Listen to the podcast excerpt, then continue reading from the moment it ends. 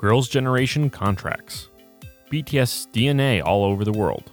JYP's new group. Welcome to Netizens Unite. This is the daily K-pop podcast brought to you by FOMO Daily that catches you up on the latest buzz of the internet.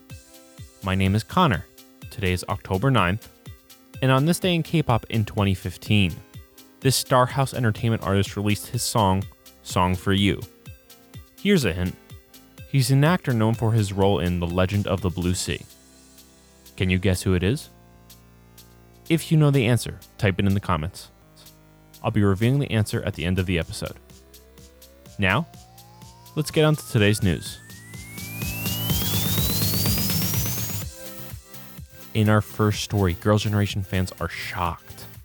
The SM Entertainment Girl Group released information today that three members will not be renewing their contracts with the group.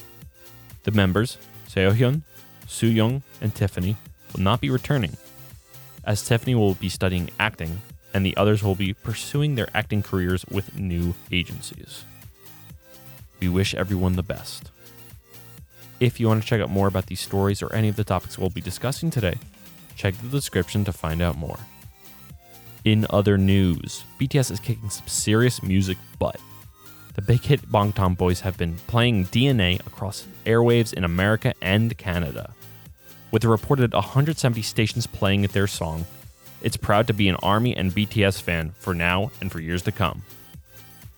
In our final story, a new JYP group has been announced. The nine member group, Stray Kids, dropped a teaser image as well as a teaser video for the Mnet show Stray Kids, a trainee survival show hosted by JY Park himself.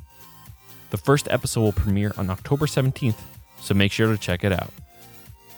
That's it for today. Thank you so much for listening. We're on Spotify now, so you can check us out by searching Netizens Unite or FOMO Daily.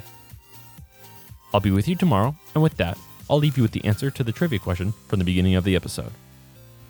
When it comes to the singer that released the song Song for You, it was Lee Min-ho.